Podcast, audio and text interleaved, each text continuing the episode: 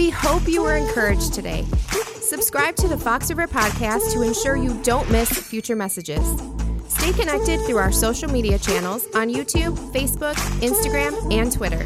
And of course, make a difference in the lives of those you know by sharing with them. We are grateful for you and hope you join us again soon. Hey, Merry Christmas, everybody. Um, we haven't had a chance to meet yet. My name is Guy, lead pastor here at Fox River. We are so thankful that you are out here with us. I'm really thankful today. I feel blessed, excited, just to be able to take us a little bit further into some of the why of Christmas and the impact that it has on us.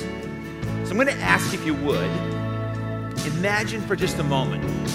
Imagine that you are a potter, not just any potter, but a very gifted artisan, somebody that has um, been successful in your work and your craft. I mean, everybody's like sitting up a little bit straighter right now with that, aren't you? It's like, yeah.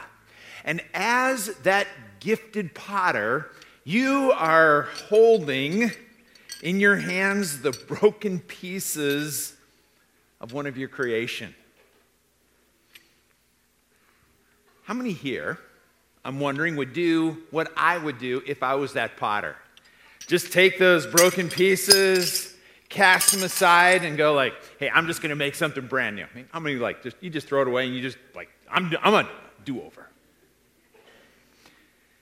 So there must have been something really, really special about this particular creation because rather than doing that, just pitching it, Rather, this potter, he kintsugied it. Here, here's what that means he took gold, yeah, I'm talking about like $1,500 an ounce gold, like obviously he had some wealth to him, but with gold, he began to put those pieces back together again. Kintsugi, it's Japanese, and it means golden repair. And this became an art form since that original time, now for over 500 years. And if you get the opportunity to be able to see, to handle a piece like this, what you notice right away, obviously it's been broken, but you notice the beauty of it. In fact, it has a value now so much more than the original creation. In fact, it is even more special than the original creation. Kintsugi. Want to say it with me once? Kintsugi. One more time. This is kintsugi. And kintsugi is going to take us right to the very heart of Christmas. If we were to condense the history of the story of God, because we only got a couple minutes, we definitely have to do that. We could condense the story of God into these three words creation, broken, redemption. One sentence is able to capture that. Maybe the most famous sentence in all the Bible. It's called John 3:16, and it says this: that God so loved the world that he gave his one and only son that whoever would believe in him wouldn't perish but have everlasting life. You have the story of God in a sense, you have Christmas in a single sentence right there. I wonder if you ever thought about this regarding Christmas.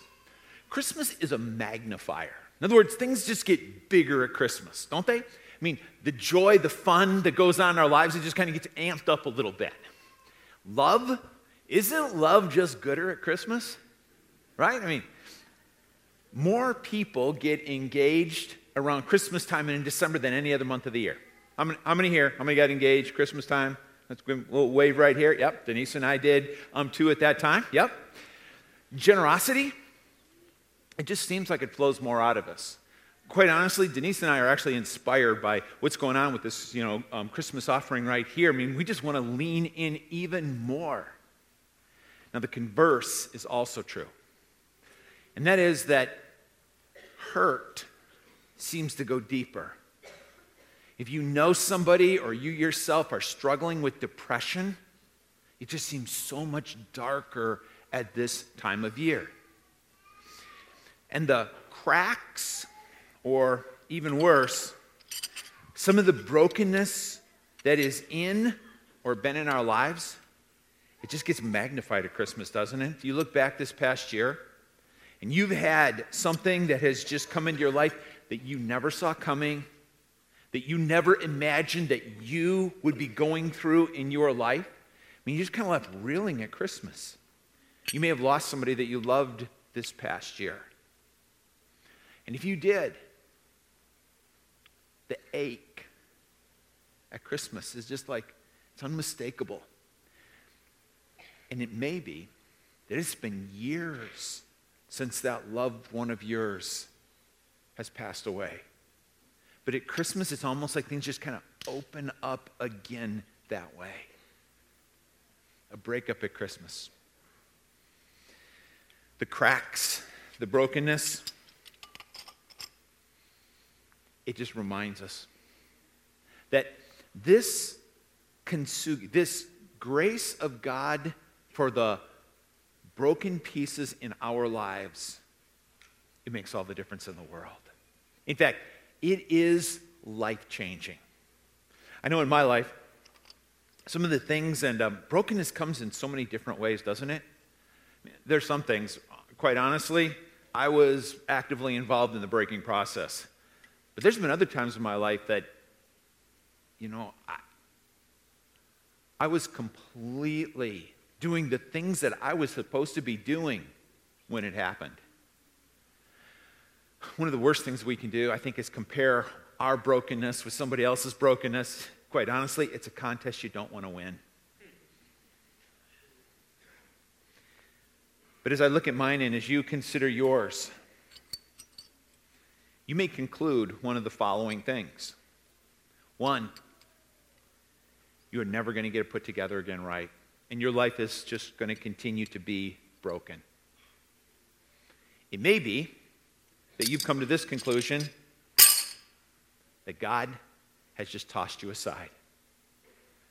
Could be that you come to this realization, or that you think your realization is that God, He doesn't even care. And none of this could be further from the truth. You see, Christmas, Easter, are declarations. They're not only the most most celebrated holidays of the world, most documented issues of history, but they're these statements of God to us. God's greatest gifts come through Jesus gift of life, the gift of hope, even a gift of healing that can be there. That's what we call the grace of God. It was Jesus' message this grace that God wants to have applied in our lives. Again, Jesus talked a lot about it, but just one statement would be this it reminds us that for by grace we've been saved. It's not of ourselves, it's actually this gift of God. It's not of works, lest anyone should boast. We don't get these things put back together in our lives because we are just so good and, and able to do it. In fact, when we come with our broken pieces before God, we've done our best already. I do my best. Like, I put my best foot forward when I come before God, right? Like, hey, God, I'm kind of like, I got it together, but I still need a little bit of help. That's what he, is, he said with his saving grace. And I'm wondering, have you ever come broken? With the pieces of your life, the things that have happened, and just go, God, would you take me?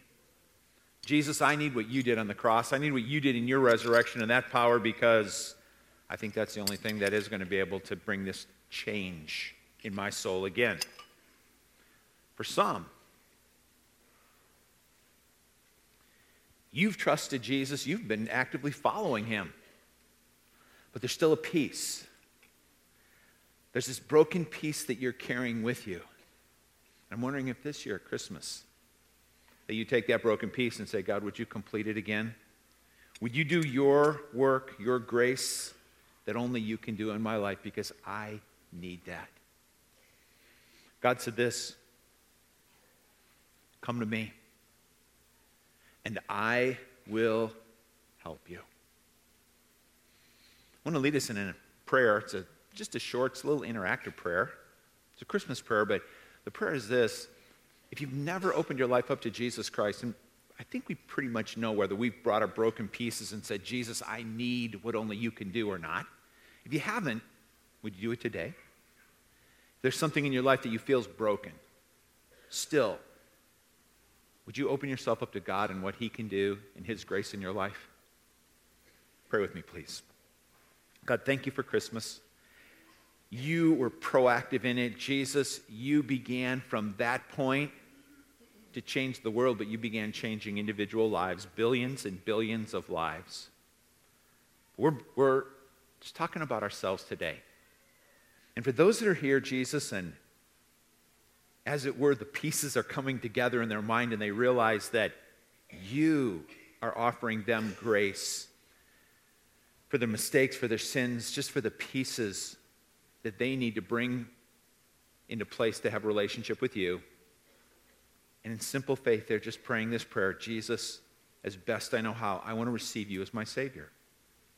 Friend, if that's you today, young, old, today's the first day that you're asking Jesus Christ to be your Savior.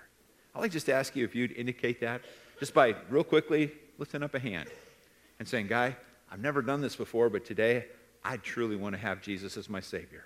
Just lift it up. You can wave at me for a second. Yeah, I mean, they're sure everywhere. Cool. Lord, there's many of your children that are here and they've got brokenness in their lives and we're bringing it before you. Would you help us now? Would you bring your, kintsugi, your golden grace into our life this Christmas? If that's your prayer, just ask Him. Thank you again, Father. In the name of Jesus, and everybody in agreement with this prayer said, Amen. Amen. If you ever get a chance to hold, to get a piece of kintsugi for yourself, two things are going to be obvious.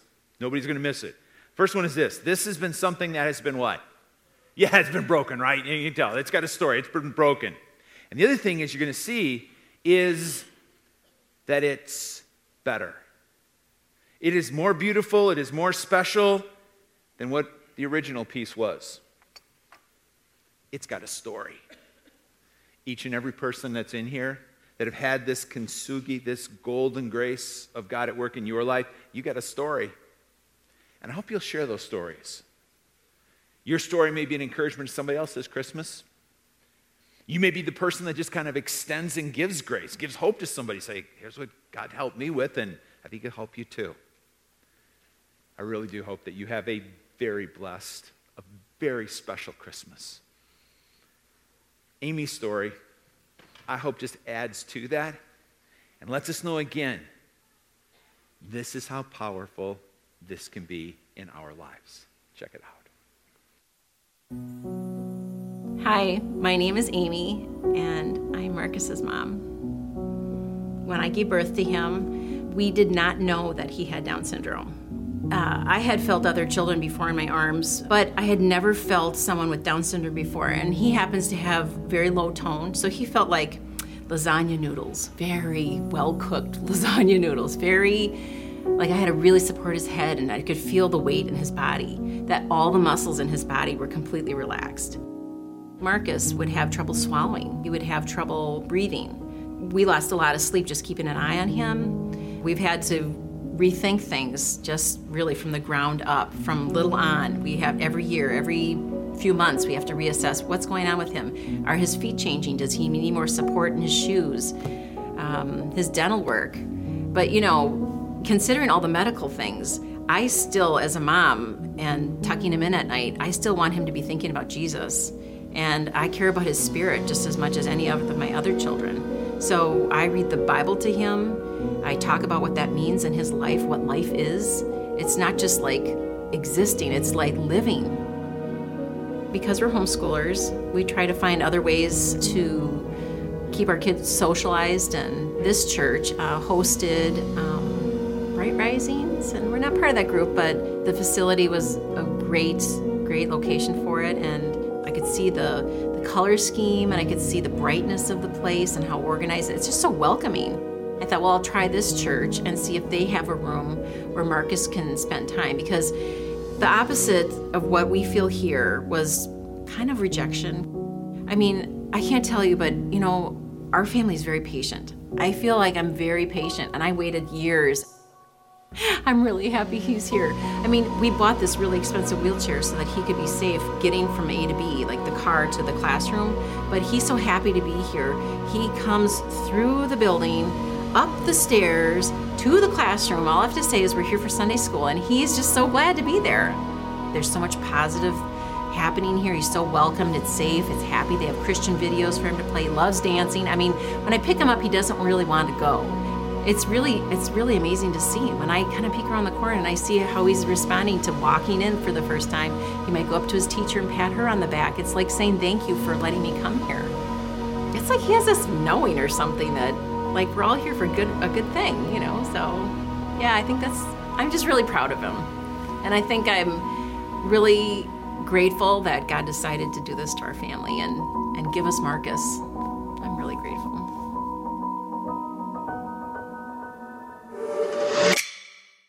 We hope you were encouraged today. Subscribe to the Fox River Podcast to ensure you don't miss future messages. Stay connected through our social media channels on YouTube, Facebook, Instagram, and Twitter. And of course, make a difference in the lives of those you know by sharing with them. We are grateful for you and hope you join us again soon.